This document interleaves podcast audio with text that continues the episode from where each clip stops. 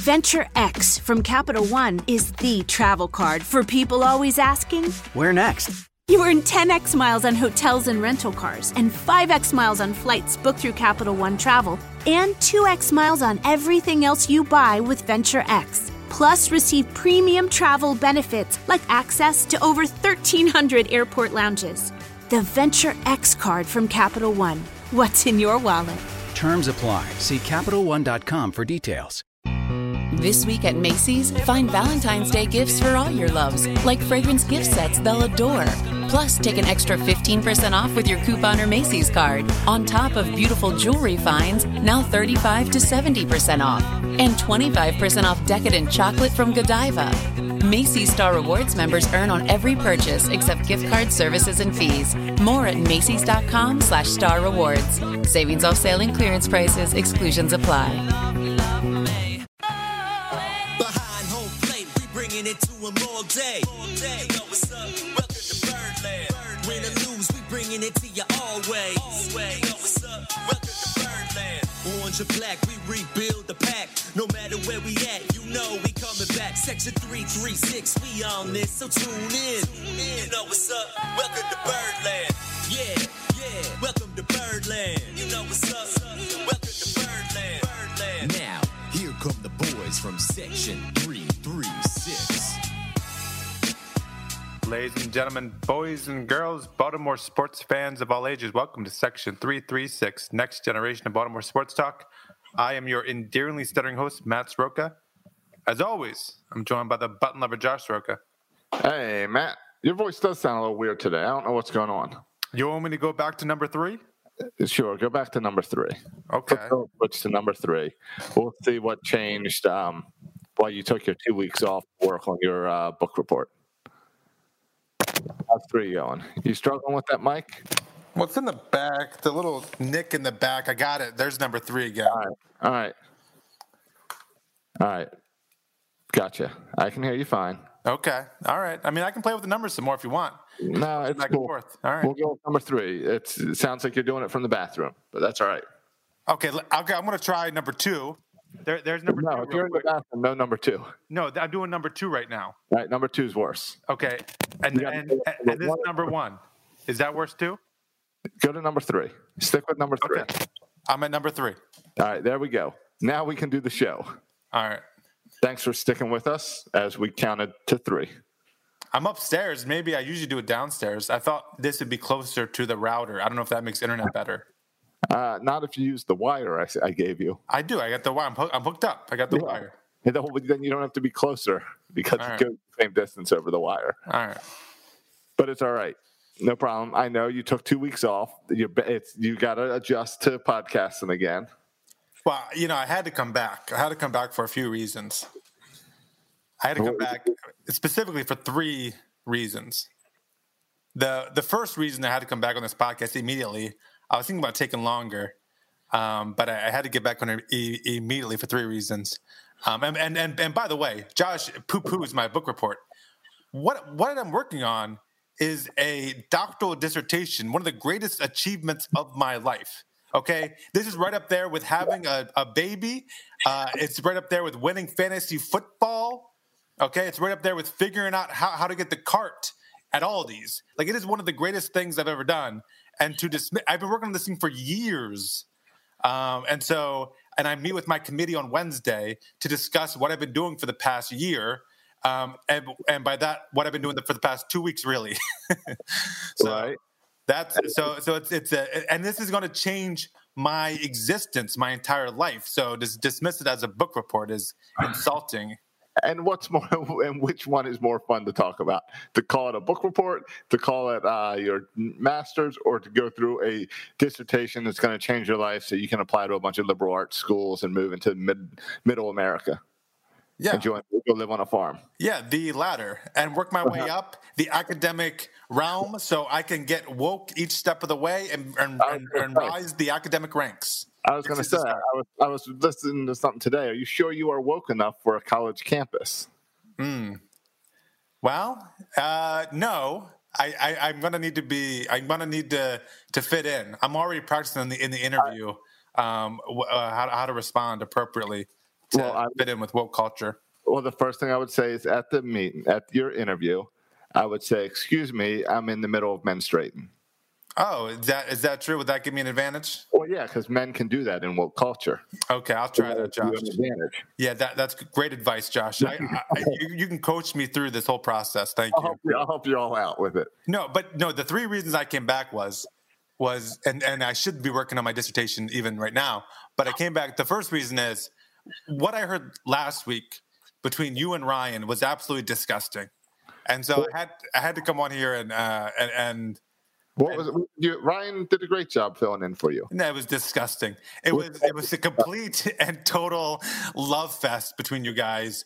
Agreeing, even when Josh would say outrageous things, Ryan would agree, and Ryan would say something, Josh would agree, and they were just all mwah, mwah, mwah. they just loved each other so much. It was disgusting. I like doing podcasts with you because I immediately forget the podcast afterwards, or I like when you're not around because you listen and then you let it annoy you for a week straight until you I- can talk about it. Yeah, I really hate our podcast when I'm not on it. I don't know why I listen to it. It just makes me angry. I just get so angry listening to it.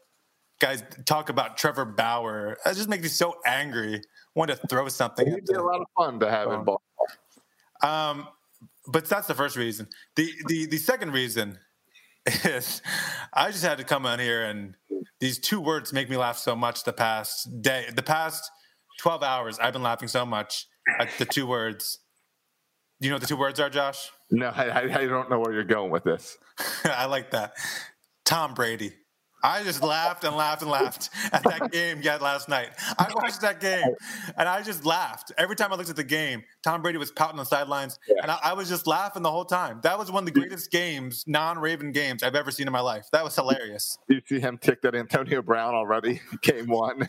Yeah, well, they each tried so hard to hook up with them and they were weren't on the same page at all. Right. They need to go back in their bedroom and work on some more routes together. Or go in their backyard and work with some more routes together. Oh, and it and it's right after Brady was able to make like the smug comments about uh about the Patriots and about where they were compared to where the Bucs were this year. So it was perfect timing. Yeah, well, and everybody was announcing that Tampa Bay was the team to beat in the NFC. Oh, they were favorite going into last night. Oh yeah, oh yeah, and and and they just got. It was just embarrassing. It was absolutely embarrassing. That boy Tay- Taysom Hill uh, was was running over everybody. It was just it was just great. Um, No. I also liked how you said uh, Fernando Tatis in the last podcast when it's Tatis, but that was funny too. Yeah. Oh, I always say I always I, say, I thought no. Ryan would correct you, but Ryan, see, Ryan, he was too much of a love fest. Ryan wouldn't even correct you when you said Tatis uh, incorrectly. He just, and he also let you say Soja. Like, he just let you go. Yeah, That's why I really wanted you to be on the podcast last week just to talk about Soja. yeah. I, I have that tweet saved, by the way. Of course you do. Um, I saved that because I know, I knew the moment it was sent, it's deleted. So I, I, I said, once John Harbaugh sees this, Yep. I, I saved that. Or he would go the way, I mean, that's what happened to Earl Thomas. He was that way. But, but real, post on Instagram. But, you know, real quick, and I'll, I'll share with you my third reason I came on here. Okay. But, but Mar- Marquise Brown, Hollywood Brown, can I just say, um, not only because I drafted him in fantasy football, partly because of that, but all the workout videos in the offseason of Marquise Brown and all the big plays he had last year. To me, one of the bigger storylines with the Ravens that no one's talking about is that Marquise Brown has not been a impact player this year thus far. The whole point of his offseason workouts is he was supposed to get bigger and be able to push off and get open more. While still maintaining that quickness and speed Right. that allowed him to have big plays last year. And it just it hasn't happened. Right. And all I can there's a lot of Lamar's taking a lot of uh, people complaining about Lamar because he likes to throw just short inside. It doesn't seem like he's taking the shots downfield. doesn't go downfield, doesn't go outside the numbers. But I, as someone who does not watch the all 22 or all 42, whatever they call the overhead shot uh, of the game, I don't know. I have to assume, and this is my comment about Brown last week, is get open and you'll get the ball. Yeah, you were saying the same thing about Joe Flacco for ten years. Why it throws five yard passes? I don't know. what- I, maybe. Maybe so. I don't know. But all I got to say is whenever a receiver complains, that's always my answer is if you get open, they'll get the ball to you. Yeah, so you assume it's the receiver's fault.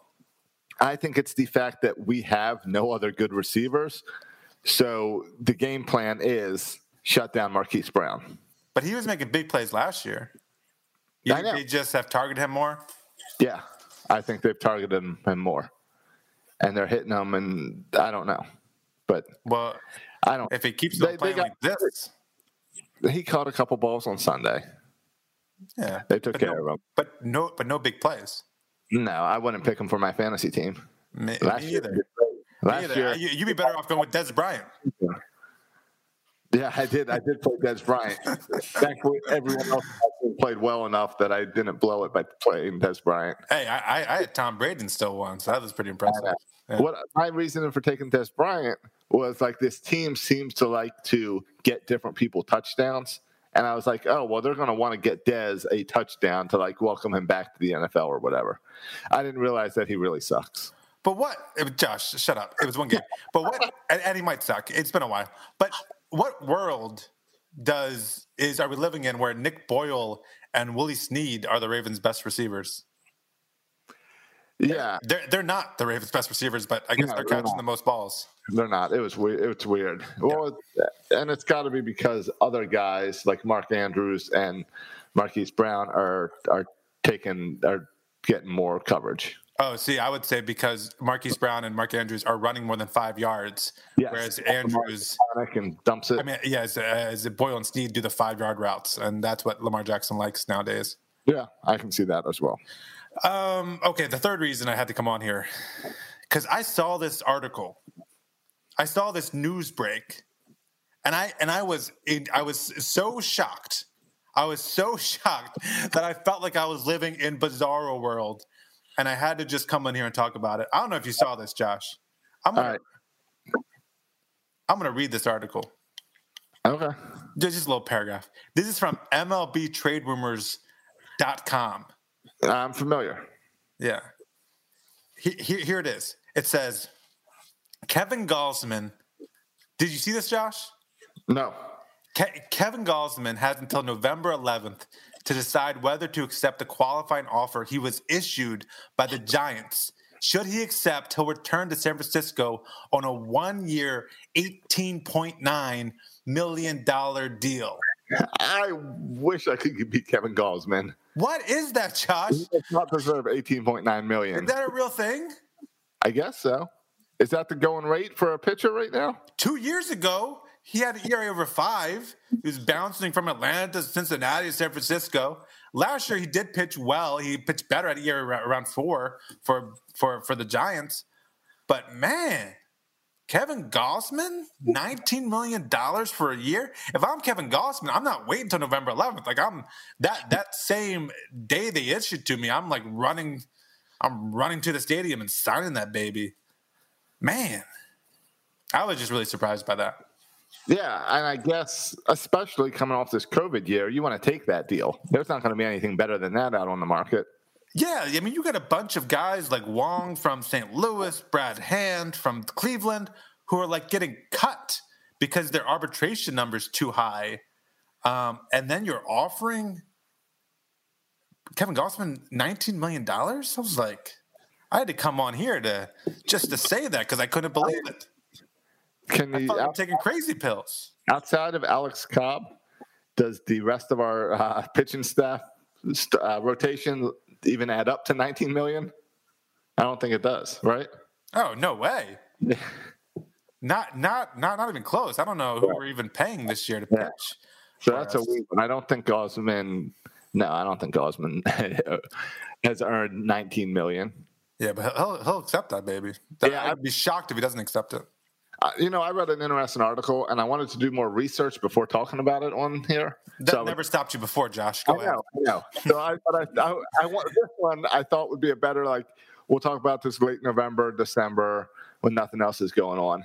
But it, it's about how like you know how we talked a few weeks ago about uh, sports TV view and viewership was all down Right. across the board for all sports, and how ESPN is struggling, and Disney wants to kind of either sell or shut down ESPN. Yeah, I saw some layoffs are doing ESPN Yeah, too. Yeah. and they're they're talking about so anyway the news i was reading was about how because of ESPN going away because of people leaving cable, and that's hurting revenue for ESPN. That that's going to kill these big TV contracts for sports, and suddenly we might start to see some of these sports uh, giant contracts not be worth as much as they are currently.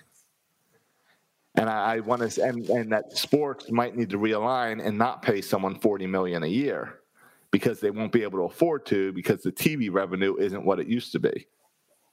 Yeah, I mean that makes sense. I mean, you you you you you and I have been off the MASN uh, the MASN bo- bottle for a while now, and it makes sense that other people are going away, uh, Right. are going that way. Yeah, I pay MLB TV, but But that money doesn't go directly to the Orioles, right? right, and I don't, and I bet that MASN pays more because I pay like a hundred bucks a year. I bet MASN's probably like five dollars per person that has Verizon. You know, like because you don't have they they work it in where it's just part of your package, Right. and it's like maybe three bucks for, but it's for every Comcast subscriber then pays. So that pays way better than the certain number of fans buying the MLB ticket. Oh no, no doubt. So I think so. I think you're right that there's money to, to be made with streaming, but not as much as these big t- TV deals. Right. Uh, and so you're right. Um, may, may, maybe that will settle this dispute between the Nationals and the Orioles when it's not worth any money anymore. Yeah, I don't know. And I don't know how it's going to really affect it because sports or football specifically, they've got some really lucrative deals with CBS and Fox. And CBS and Fox aren't going anywhere for a while. But uh, but they are renegotiating the NFL ticket where it sounds like that might be leaving DirecTV once again. So that's going to affect. Uh, DirecTV pays a ton of money for the NFL ticket exclusivity, and that's probably going to end up going to like Yahoo or Amazon or someone who's not going to want to pay as much as DirecTV pays. So it's interesting. Yeah, and uh, I mean, football is just a whole different animal, right? With only playing 16 games and only, Well, it's just not like baseball, where it's, it's every day. And that's why I want to do a little research because baseball is different because every team has their own market. So like MASN really depends on how like basically depends on Comcast. The Orioles don't get much revenue from ESPN baseball Right. or baseball. They get their money locally. And I don't know how that landscape is going to end up shifting and how you handle that. Yeah. to see where sports might be years from now. Where right now we've got a lot of people who are kind of out of touch because they're getting millions of dollars and you can't really relate to them. And you think of guys like uh, Jim Palmer and stuff that got paid well but could still relate to like common people. And we know Jim Palmer has is a little sensitive about the amount of money players now. I would be too if I was him. I totally understand it. I'm not saying it's wrong, but I wonder if we're going to move back to that type of landscape. Yeah, yeah, and I think, and you because you just have a lot of factors at work because you do have that factor at work, and you also have what you're seeing all these guys in their 30s and late 20s get cut, who are just good players when you can replace those good players with just cheaper players. So I think like teams have got a lot smarter about where they spend their money. Like we'll pay for an elite player, but we're not paying for a good player. We'll Right. replace a good player with a guy from our minors who can be almost as good and cost no money. So uh, yeah, I think the combination of teams being s- smarter about it, um, uh, smarter ma- management that's in the business of not just winning but making money, and then plus maybe the sport as a whole making less money because yeah, there's no thing set in stone that baseball has to continue to make more and more money every year. And that owners have to make more and more money every year, and that salaries go up every every year, every year. Like there's no rule that that happens. Like if less people watch, they'll make less money. Yeah, yeah, and that it's like it's the lands it's the change in landscape that has been happening with television and radio and stuff for the past few years, and now it feels like it's kind of catching up to sports. Like we're seeing, like even with election stuff, I found that I was watching more like internet programming rather than cable news and leading up to it. And like election night, instead of watching CNN, I watched Joe Rogan. So I think it kind of you're seeing a change in landscapes in news and media, and we've saw seen it years ago with talk radio has moved towards podcasts. Now we've got new, more news and stuff moving to internet. I think it's only fitting that sports is is kind of right there in line as we've seen more and more sports talk shows move to the internet. That sports itself will soon move as well. Yep. Uh, yeah, I, I agree. I think it's a matter of time, and we'll see what effects it has on the finances of, of baseball teams. Yeah, that's a good point. I also wonder. So I I also wonder, and it's as technology gets better and entertainment is different. We we've got listeners that listen to Section 336. We just started this in my basement, whatever, like seven, eight years ago. Just friends talking. And we got a lot of people who like it, and we're thankful for all of them that listens. It makes me wonder if we're going to see some of that in sports, kind of like the backyard wrestling and stuff. But that come to the internet, and then you start seeing your entertainment dollars go towards stuff like that and not these big professional leagues. But if you can have amateur leagues that are covered as well as professional leagues, maybe you end up watching them as well. Maybe you don't need the big club. If minor league baseball could get their act together and get good cameras and good broadcasters, you could have a lot of excitement about minor league baseball streaming on the internet. Yeah, I mean, and the other argument people have been talking about now when you hear like the minor leagues might be re- re- restructuring and getting smaller, and that seems uh, inevitable uh, as well. And you wonder if maybe even outside the the minor leagues, are, are is there room for an independent baseball league in some of these towns, which are good minor league baseball towns, like Frederick, for example? Could, could there be an ind- independent baseball league that could show up well, there? And think of like the Big Three uh, basketball league that started up a few years ago. I don't think it went anywhere. No, not. I mean, and the NFL has done this a bunch too, right? With XFLs and other stuff, and yeah. they've never but, been successful. But the problem is they always put big budgets into them, and it's always a lot of money dumped into it to get on the t- on TV and everything, and TV contracts. What if you took something like football takes a lot of money because of injuries and padding and gear, but but basketball you could easily do a big three league at a college and broadcast it looking really good, make it like the AND1 videos when we were kids growing up, and that would be popular on the internet. Yeah, I mean, during the pandemic, was it Trevor Bauer or someone else who started these uh, base backyard baseball games and streamed them on the internet? Did you watch any? Uh, I watched. I, I watched about ten minutes of one of them. It was horrible. It was one guy with an iPhone. Yeah, broadcasting it. You've got to do better than that. You've got to so not high budget, but not just one guy with an iPhone. Right, right. You got to make it look like it's professional enough. There you go. So like, yeah, um, Gigi watches that uh, Newsmax or whatever, which is like an internet news channel. Okay, never heard of it. Okay, it's supposed to be like more right leaning than Fox News.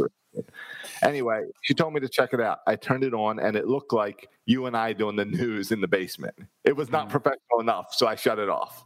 I said I can't watch anything like that. Um, that that looks amateurish. So you got to make it good enough, and it's got to look professional, and it's got to look like you put a lot of work and effort into it, and then it's it's got a chance to kind of change a little bit of this landscape of sports. Yeah, maybe. I mean, I think at, at, at, whatever the case may be, I think sports should be concerned. You can blame the pandemic, you can blame these other things, the election, but like viewership is going down, and that yeah. should be a concern across the board with sports. And I think the response is to not be stubborn about it, but to be creative and kind of embrace it and, and see what you can do to to keep the game interesting and engaging for fans. Right, and that's what baseball has tried to do. And they tried to do it with this whole shortening, trying to shorten up the games and stuff. I don't think we've learned. I don't think it's a shortening the games by five minutes problem that they need to solve, but they're at least considering how do we make baseball relevant in 2020, 2021. Yeah, absolutely. And yeah, I mean, a lot of people talked about it. I think it's true. It's the pace of play that's the issue, not the overall length of the game. Um, but I was, Josh, I wanted to talk about a couple things here that I've just been hearing over the past two weeks that have annoyed the heck out of me. Yeah. I don't know how we got on this topic, so go ahead. Well, one, one, one is tangentially related. This okay. is people are talking about the next next year, the next season. Okay. Uh, and and they're assuming that it's going to be some shortened version of the Major League Baseball season. But Okay. I think watching other sports play and watching what happened last year with baseball, why would it not be a 162 game season next year? It will be a full season. Yeah, it'd be a full season, right?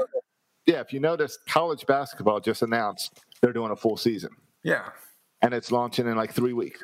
And no one is, none of this woke crowd is freaking out on saying, "How can you have COVID?" We've got the today. They said that vaccine tested well and like ninety percent effective, and so that's great. So no, we'll move on, and we're all gonna have the uh, get the COVID shot, and we're gonna have baseball at the beginning of April, like we normally do, with fans in this in the crowd. Yeah, I, I mean, I think it's. I mean, I think there's if there's a vaccine, there's definitely fans in the stands, um, and without a vaccine, I think there's still Fans. there's still some fans. They might not be all the fans, but there's still some fans. No, I mean we're seeing the Ravens have fans at games now. Yep. The, the Colts play indoors, and they had fans at the game on Sunday. Yep. So yeah, Yeah, I don't know. There's no reason to say that the season's going to be shortened or anything. I think we're going to have a normal spring training, a normal baseball season.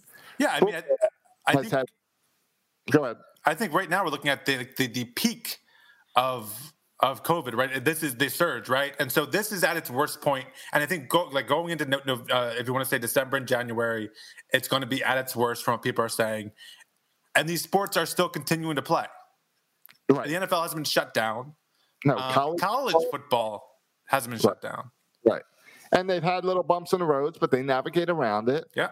And I mean, it's like we said, like I said before, it's how I have to handle my workplace. We have to work. People want us to work. You want to build new homes. You want us in your homes. You so we have to go and work and just work and be careful and live our lives and not just wait things out. Wow. And I sports is learning that. Well, and with sports, there's just so much money involved for everybody. so that's a strong incentive to even play through, even if it's not ideal. Right. Now that's assuming that there's no lockdown by President Biden. The problem, part of the problem, part of the fear, I think, is that he hasn't said his coronavirus plan, except that he would listen to the experts. Yeah. So if something happens in January, February, March, that could affect, if we have more lockdowns, would then affect baseball. Right, right. But at this point, I mean, I think sports are so powerful that I would find a hard time. I mean, you remember going all the way back to the NBA when it first shut, shut down, um, and Trump shut down the NBA. Oh, wait a minute. No, that's not what happened. The NBA shut themselves down. And so I think if the sports shut down, I think it'd be because they decide. I would be shocked if someone else came in and told sports what they're doing. They're just too powerful. Well, I mean, football did not have fans in the stands until the governor and mayors said they were allowed to. Uh, the mayor's power tripping. Yeah, it's it's right. It's right with sta- with fans. Sure. So you got to figure that out. Yeah. Um, and and basketball went to Florida because that governor allowed it. Yeah. So you do have to, whether you like it or not, you got to play among the rules of the states. Yeah, but I'm expecting a 162 game full season next year. Any reason for us to not have a 162 game season? I guess COVID would be a reason, but I'm not. Expecting, I mean, the fact that we just came off what a 60 game season would be a reason. I think next season will be a full season, and it's perfect timing for the uh, for the Orioles. Yeah. I mean, uh, last season was a great season to build on. I really curious to see. Are you surprised by these contracts that are like no big players are being signed? It's a bunch of little guys being signed here and there by different teams. A lot of minor league contracts. Well, there's not a lot of certainty with what even next year looks like. Um, and, and we're convinced that there's going to be a 162 game season, and I'm convinced of it. But there's, you're right, but there's no guarantee that there will be a 162 game season. And there's no guarantee there'll be fans in the stands, and all that's going to impact how much money the teams make. And so I think there's just a lot of, and not not to mention, you know, the the CBA is running out uh, after this year, and so Now I heard those long term contracts. There's just a lot of questions I, I feel at this point. Now I heard they're trying. They're talking about negotiating the CBA to push it off one year because of all the financial uncertainty, which seems to make a lot of sense. Right, until you know where you're standing. Yeah. especially coming off this year of losing revenues across the board, TV viewership down, and all that. Um, I am interested to see. It sounds like in order to get DH in the National League that they're gonna that baseball is negotiating with. Hey, and you give us the DH, and we'll give you expanded playoffs. So we might have both of those next year. Is pretty interesting. Yeah, I mean, I, I, I hate the expanded playoffs, but I'm I'm okay with the DH. I was I, DH. I, I was I was surprised, you know, going back a couple weeks ago. I was surprised there was so much pushback and or so not not pushback, but there was so much uncertainty from fans about the Jose Iglesias thing. Like the dude was was making set to make three point five million dollars, and a lot of fans were nervous that the Orioles wouldn't pick it up, and I was not nervous No, at all. Pick up ever. Well, and and and and, and my and my re- reasoning was this Elias. If Elias is anything, he's consistent. He's been consistent from day one. Yes. Why did we bring Iglesias last year? Because he was cheap. Because he was cheap and he played a position where we didn't have anybody else to play. Right. And we wanted a veteran shortstop to help our young pitchers to provide solid defense, and we didn't have anyone else there to play except for Richie Martin, and we didn't want Richie Martin to play. This year, Richie Martin, who was the only guy who was close to being a major league shortstop on our roster, spent the whole year hurt and didn't play last year. And so we still don't have a shortstop. We still don't know if Richie Martin's a major league shortstop. Um, there's no one. Ma- Mason McCoy is the next closest one, but he's not ready to play in the major leagues. And so we still have the same void, the same need. So if, if Mike Elias would have cut Jose Iglesias, he would have when we still have the same exact need where we brought him in, it would be Jose, it would be Mike Elias either saying, "Oops, I made a mistake and I should have never signed Iglesias," which wouldn't really make sense. Like he changed his mind, and, and or the other option would be like there's someone ready to a young player ready to take Iglesias' spot, and that's just Right. not the case. And so it, it would be totally just philosophically inconsistent for Mike Elias to sign him last year, have the same need, and then cut him. So that's why I thought I, I didn't understand why people were even questioning it. And Mike Elias, I don't think for one day thought, "Oh, I'm not going to sign him." I don't think that even crossed his mind. Yeah, and it's that's the whole reason he has that option in, in his contract. It's not. It's completely for the Orioles planning this way. Right. Like- Like, oh, if, if Richie Martin was great last year, and then you say, oh, you know what? We don't want to pay you 3.5 million because Richie Martin was so good last year, and he's going to be the everyday shortstop of the future. But no, Richie Martin was hurt the whole season, and so Iglesias, we still don't know who our shortstop is. Play for one more year, so Richie Martin can be the starting shortstop at Norfolk, and we can find out how good he is, and maybe bring him up in utility spot or whatever to make this transition better. Yeah, yeah, totally.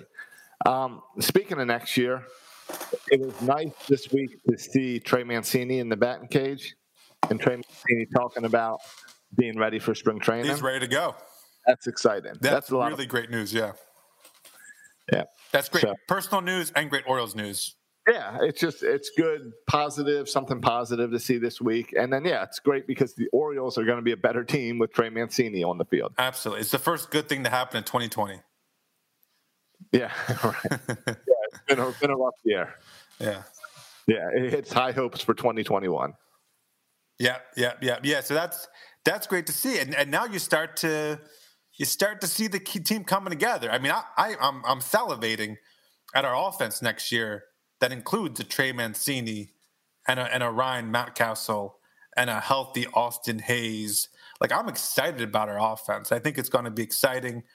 Um, I don't know how many young players will come up and contribute. I hope at some point we see the great Adley Rutschman to even make our team uh, even better offensively. But yeah, I I think our offense is going to be great, and I think it's going to be a matter of our pitching and how much how, how much our young pitchers step up. And if Mike Elias goes out there and signs any pitching, I think it's going to kind of uh, have a big factor. But I think I think our offense is going to be good. Yeah, I think so. I am, I'm with you there, and I think our pitching will make the next step. Are you excited for AJ Graffanino and Greg Cullen? I've never heard those names before in my life. Those are the two guys that we got this week from the Braves trade. When we traded Tommy Milone to the Braves, we got two infielders, AJ Graffanino and Greg Cullen. Graffanino was chosen by the Braves in the eighth round of 2018 uh, first year player draft. He came from the University of Washington. and he rose to number 23 among the Braves prospects. He's number 30 for us. Okay, and then Collins was chosen in the 15th round in 2018 from Niagara University. He's a second baseman slash shortstop, and I don't think he's ranked anywhere on our charts. You know, I was a little surprised with those moves because if you look at this age, I know Gra- Graffanino is 23. I think the other guy's in his early 20s as well. They're a little older. Yeah, it's not these. I think when we first heard the deal, we thought, oh, this is the um, the Cashner's 16 year old um, Right. players, but but but no, the the, the these are um, 23 year olds at single A level. yeah, so older guys playing at lower levels. Yeah, yeah. It's nothing, nothing exciting. Yeah, but it's, it was Milone. but Exactly. Exactly. but I, I also wonder if Mike Elias, because I wonder if he looks at it as kind of being, and his department right is very data driven, and I wonder if he likes these older guys because he has college stats on him. He has my, my, my, minor league stats on him. Like he has just more to go with when making this trade because they're a little bit older and you've seen he's seen them play baseball longer, even I if it's like- not at a higher level. Yeah, I like signing college players because of that. Because I feel like there's a big step that you take at college that you can see more if they're major league ready. Where when you sign the younger guys, you're waiting to see that step in your minor leagues. I think the college guys can compress can normally progress through your minors a little faster, which does leave me concerned that they were drafted in 2018 and they're only at single A. That does not bode well for the players. Yeah, I mean, and and I don't. I mean, it's it's complicated, right? Because did they have an injury issue? Um, did did something happen? I mean, and they all they lost all of last year, right? So like the single A, they could have been in double A last year. Just double A didn't happen, and that would make them ready for triple A this year. You know. Yeah, I got it. So I think that the loss of year makes everyone think kind of look a little bit wonky. I mean, if you look at Adley Rutschman, right, his his highest is single A, but but you wouldn't call Adley Rutschman a single A player. You're right. I didn't think about the weirdness of 2020. Yeah. All right, you win. I mean, we have a bunch of guys, yeah, from last year, like Kjerstad and Westburg and these guys who have have still never played any professional baseball, which is kind of weird. Right. Yeah, and I think we thought very positive of that buoy, that buoy time for for this season. So maybe, yeah, I don't know what the other clubs were doing, but I'm sure they were doing something similar with focused trainings, and not just kids sitting at home playing video games for a year. Yeah, not not doing what I was doing. Um, but the the Orioles now are in an interesting position where, and this is setting up because I guess the winter meetings, which take place next month, will all be done virtually, as my understanding, right? Oh, Zoom I didn't- calls. I didn't know. It's all Zoom calls. I think so. Yeah, Oh, that's okay. That's weird. that's that's my understanding anyway. I read that somewhere. But the Orioles are going to have some interesting decisions to make because for the first time, I mean, Michael Elias been here for a couple of years. He's been. You, you have these young players progressing through the system. We've talked in the, in the past, going back to, to two to two years ago, about how the minor league, uh, the the minor league teams, with the addition of kind of the analytics, have performed a lot better as they progress through the minors. When now we're getting to the point that this year, next year, the year after, but but this year is when it starts, where we have some tough decisions to make on prospects. Where before we we never had to worry about protecting players, right? We never had to worry about protecting, uh, fit, fit, fit, fitting the only protecting five guys because we didn't have enough room on our roster. I mean, we always had plenty of room to even go in the rule five and, and take more guys. But this year, we have right now we have 35 men on our 40 man roster, and there's legitimately eight players who we could put on our 40 man. So we have five spots left, eight players that could fit there. And that's not including if we wanted to go back in the Rule 5 draft and make any move, moves in the Rule 5 draft or make any move in free agency and put anybody on a 40 man. So uh, maybe Michael Elias is going to have some tough decisions with these prospects that are ready to go on the 40 man that, that are no longer protected, um, or other teams uh, may swoop up one of these Orioles prospects. So it's a good problem to have. it's a problem other teams have every year, and we haven't had this problem in a while. And so it's a good problem to have, but it's going to be interesting to see who Michael Elias chooses to pr- protect, uh, who he leaves open, and if the 40 man roster is full or if he leaves the spot open to do something in the Rule 5 draft. Uh, it's going to be all interesting to watch over the next couple weeks. Yeah, it is. And it's something, like you said, that we've never had to deal with. And I think there are going to be some people that we have learned to uh, at least hope for and names. It's to, you know? It's to be names we recognize that some other teams might take. And we've never been at a place where our players are good enough that someone else should take them. We've never had to worry about it. So you're right. Yeah, even last year when we added Ryan McKenna, I was like, no one's to take Ryan McKenna. Um, and so it was almost like we were protecting players who I knew we would even like no one even take, right? And we've already added some guys like last year, like Dean Kremer and Ryan Mountcastle. So those guys are already protected. Uh, but we'll see. I mean, there's the Zach Lowther, the Alex Wells, the Yusniel Diaz's, the Michael Baumann's, the Mason McCoys. I mean, there, there's a good list of guys. Um, and the Orioles going to have to make some tough decisions about those guys. Zach Pop is another one. So, and I'm I'm really curious to see um, how much we value our own guys as opposed to valuing other players.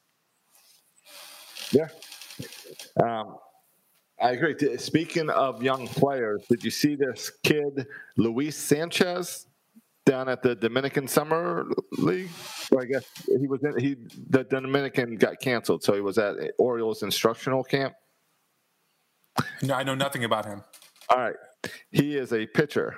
He is 17 years old, and the Orioles are excited about him because he's 17 years old, throwing in the in the mid 90s. Mm.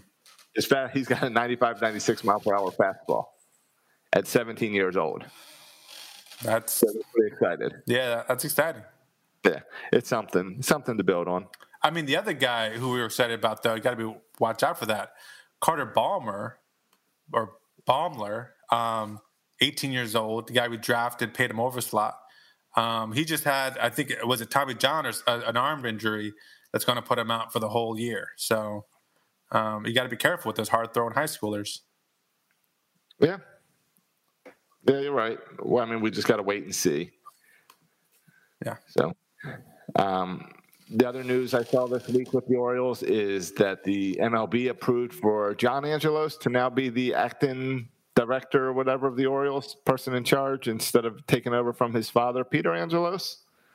You know, this is about the time of the year that every year we get the articles of MLB is concerned because they don't know who's running the team. You know, that yearly email with MLB doesn't like the Orioles. And so when they approved uh, John Angelos to now be in charge of the team instead of Peter Angelos, what type of uh, stories do you think popped up on the internet? I mean, outside of John selling the team and moving to Nashville, outside of that? exactly. No, it was more of that.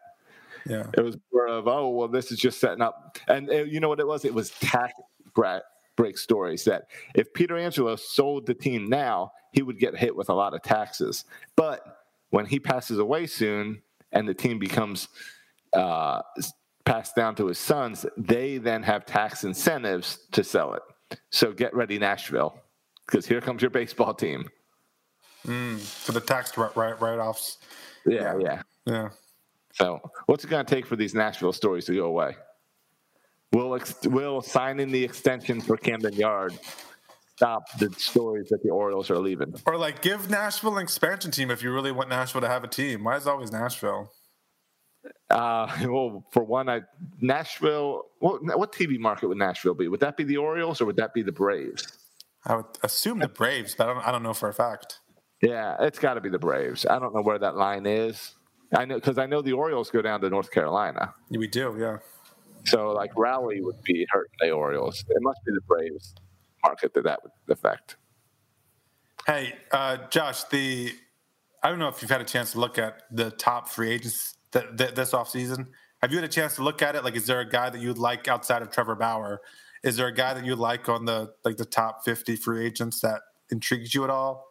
Or have you had a chance to look at it at all?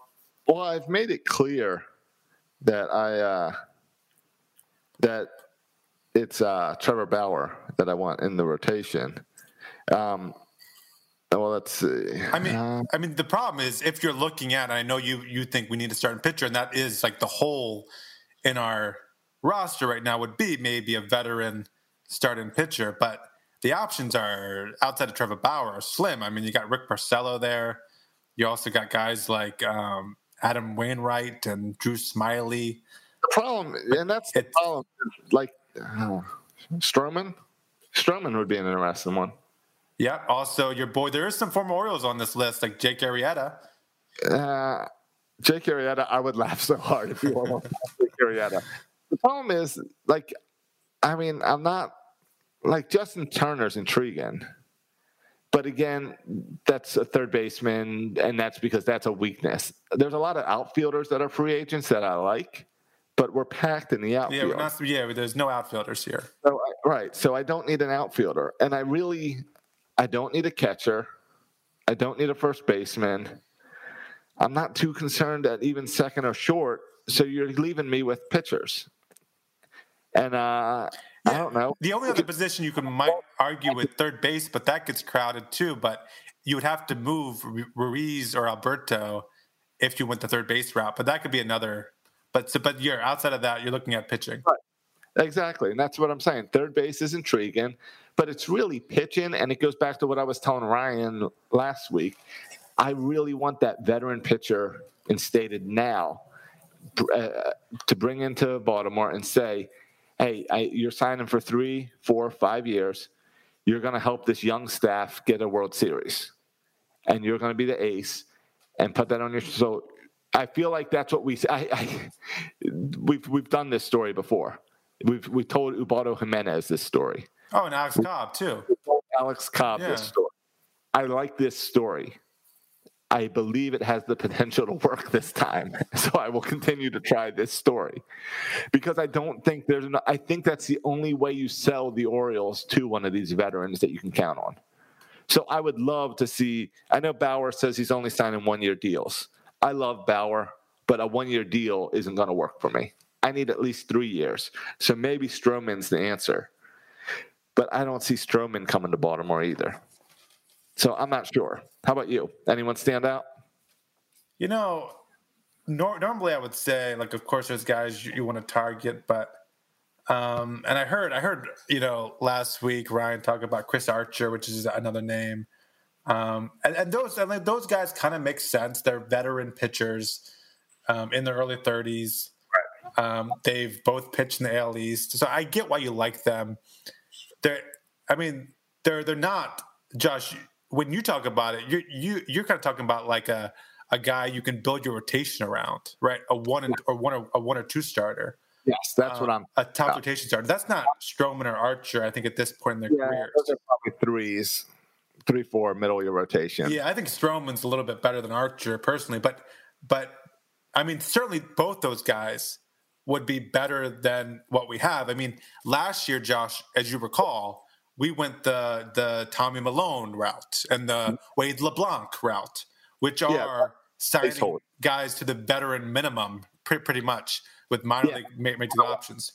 Um, I guys, those are guys who are placeholders, which are here, sign here cheap, rebuild your career, and we'll trade you to a good team.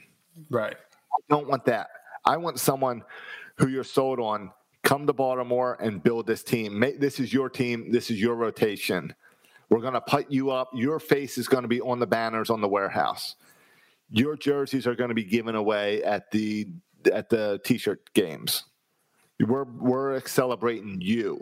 That's what I want from this pitcher. Yeah, I guess another guy that kind of excites me, and again, like I don't think there's any aces out. I mean, there's just, I mean, first of all, there's just not a lot of options. There's, I mean, outside Trevor Bauer, but another guy I like is um, Jacob Odorizzi, another guy who you know had some really good years with Tampa Bay. In the past, in the past several years with the Twins, like Joko Odorizzi is, is the guy that I think we could um, afford. You're not going to break the bank for him, and I, I think that that could be likely. Um, but Josh, I also wonder while you're still paying Ox Cobb for a year, you're still paying Chris Davis for a couple years. Well, Chris Davis for like the next 20 years, um, but a lot less after the next couple years.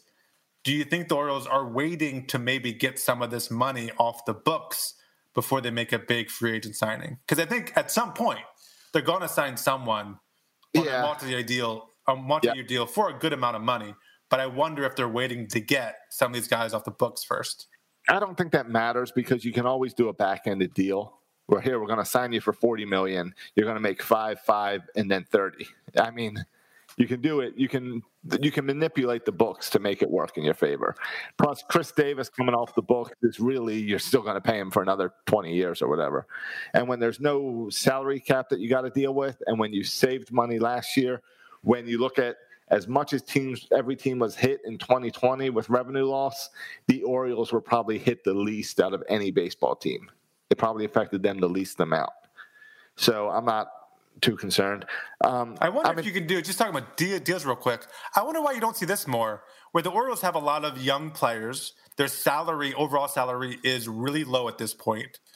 I wonder why you don't see more of like a five-year deal, but then like you start at thirty million dollars and then you go down to twenty-five, and then twenty, and then fifteen. So their salary actually gets lower as you start having to pay all these young players during arbitration. Um, like for the Orioles, it makes sense to pay a guy more now and less in the future, but you never really see those ki- those ki- kinds of deals. Yeah, I don't know.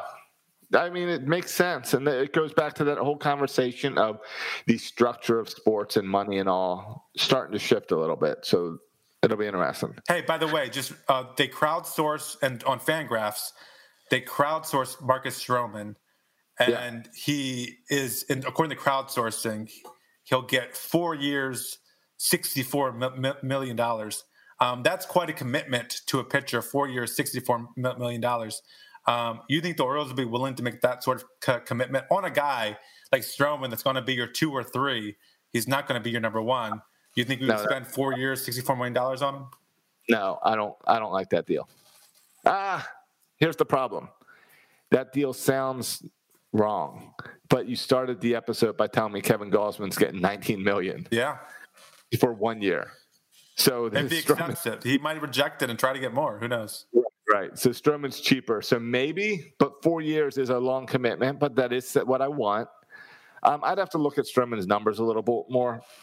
It reminds How- me a lot of Like 29 years old, right? He's a young guy. he's 30. It, re- it reminds me a lot of the Alex Cobb. The Alex Cobb pitching in the AL East has some success. Um, Alex Cobb was four years and 60 million, I think, and this is four years and 64 million. So almost like an identical deal to what um, Alex Cobb got, and which really has not worked out. Um, but maybe Stroman will. Yeah, I don't know. I mean, yeah, I wouldn't. You know what? If the Orioles spent money like that, I'd be perfectly happy. Yeah. I, I also wonder in this weird year if more players will take one year deals and if that'll lead to next year being a better free agent market, which probably be better for the Orioles too, because you could not spend money this year. And when you're a year closer, then make the big splash with the free agent pitcher.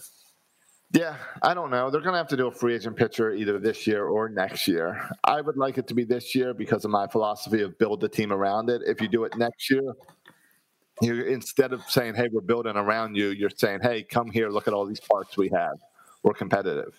Yeah, but it, I, I just don't know if that right guy's there, and I'd rather wait for the right guy than make a stretch just because you want to get that piece, and it's Yeah. not the right piece, and now you're stuck with them for the next four or five years. Yeah, is uh, Tanaka a fit for the Orioles? I, you see, I'm not a Tanaka guy. I feel like he's always on the verge of getting hurt, or like always a little bit hurt.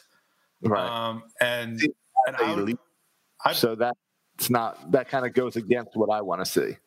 Yeah, like yeah, he would make me too nervous as far as the risk factor there. Um, with him. I don't know. We'll, I mean, we'll see. Um, it'll be interesting next month when these meetings come, if any trades actually get done, and how they even do that all virtually. Because if you're the whole reason, like these trades and stuff, like you, everything about the winter meetings is supposed to be like informal conversations at the bar and stuff, Yeah. and you can't informal conversations over Zoom. Yeah, you ever try to doesn't do one of those happy hour zooms? Those are disastrous. right. But the the other thing is, Josh, if you look at their free agent list, there's just a ton of kind of average pitchers. Like if you're looking for an average pitcher, um, even even if you throw like a Chris Archer in there, maybe he's a little bit better than average. But your your Tyson Ross, your Dan Straily, your Felix Hernandez, your um, Ivan Novas, uh, Yeah. there's just an endless amount. The Jake Odorizzi's, the Gio Gonzalez's. There's an endless amount of like average pitchers, and so I think what's most likely to happen is that we'll pick up a Gio Gonzalez type. Hopefully not Right. him actually. Two year deal Yeah, on a one year or maybe two year deal option or something. Yeah. as you wait to see what happens with some of your young pitchers. Because what we don't know, we have a lot. I mean, Zach Lowther's a starting pitcher. Michael Baumann's a starting pitcher. I mean, we know about DL Hall, Grayson Rodriguez. Right. Uh, Dean Kremer, I think the jury's still a little bit out on him. Uh, Ke- uh, Keegan Akin. I mean, it could be po- very possible that the guys in our minor league system are just as good, if not better, than a Gio Gonzalez, right? Or, Sure. But but if you like any of these guys, like Stroman or Bauer or something, if you like these guys, this could be the year to get a good deal on them because other teams aren't handing out as much money. Yeah, I, I mean, we have a spot in our rotation for him, that's for sure. We got a spot, and we could give you a multi-year deal where other teams might be hesitant to do more than a one-year deal. Yeah, yeah, I yeah, it'd be interesting to see how Michael Elias approaches it. Um, but I think you would have to really like the player to do that. And I just don't know if there's someone that Michael Elias sees that he says, "Oh, my analytics can help this guy, and I think I can uh, really work with him." Um, I think the ultimate would be if, yeah, Jake Arrieta would be a good when to come back, or Kevin Gausman rejects the qualifying offer and we sign him. I think that'd be awesome too. but hold on, if he rejects the qualify, what's he going to come back to Baltimore for three years? What, fifteen million a year? Give him forty-five million May- guaranteed. No, I mean it might be a four-year and forty-five million dollars. So maybe I'll choose longevity over a one-year deal, a four-year deal, a four-year deal for maybe like forty-five or fifty million dollars. Right. I mean, if he turns down, he's not going to get more than 19 million a year. No, so, So- he'll be wanting a long-term deal. Four years. Yeah, You don't want a one-year deal. He did have a career high on strikeouts last year. yeah, yeah, and, and- yeah, so and fifty innings. Yeah, good for him. in, in the National League. Well, I, I mean, and Kevin Gall, and the reason he got nineteen million dollars is the reason that he was a first-round draft pick and one of our top prospects for oh so many years. The kid throws in the mid nineties. Like, there's not many people who can do that as a starter. He's got great stuff. He always had great stuff, and Well, that's why he's, he's getting paid for stuff still. All right. Well, if you're bringing get back Gausman, can I bring back Schoop? Yeah. So, Stick him at. Can I take him too? hey, listen, I would. I don't. I don't know how much better he makes our team, but for nostalgic purposes, I would love to have Schoop again. Though it'd be Yeah. a little sad. That's like. Having him without Manny. Yeah, having him without Manny's a little bit sad. He was like kind of the, you know, the partner to Machado, and it's like you're bringing back Robin, and you it makes you miss Batman. hmm Yeah, it's like you had two sides when they a couple divorces. Yeah, and then Yeah. like you're still trying to be friends with the one side, but you really don't like the one side. Right. Exactly. Or at least you gotta right. You can be friends with both, but when one's around, you got to pretend like you don't like the other. Yeah, absolutely. And I can't pretend like I don't like Manny. Yeah, it's really hard to not like Manny. Yeah. Though sometimes Manny makes it easy to not like Manny. Yeah. What are you talking about the tattoo or about his hair? Uh, what was the, what did he do at the end of this season? Oh, he, he, he got into it with some players. Yeah, yeah, he got into it with a pitcher or something. Yeah. Yeah, stuff like that. And then uh, he did something else. I forget. That's just Manny being Manny. Manny being Manny. Didn't run hard enough to first base for you? But was was that it? All right. Anything else to cover this week? Are we good? No, we're good. Um, Lots of sports news. Oh, the Angelos welcome Biden and congratulate Biden Yeah. as politics and sports continue to blend. you think that's appropriate, Josh? For the Orioles put that statement? I don't. I want. I think sports are a are should not have any place in politics. I go to sports to be away from politics. So If if I like sports to be a distraction. I, what I wonder, So- Josh, if my candidate would, would, would have won, and would they have said um, congratulations to Kanye West for the They would. presidency?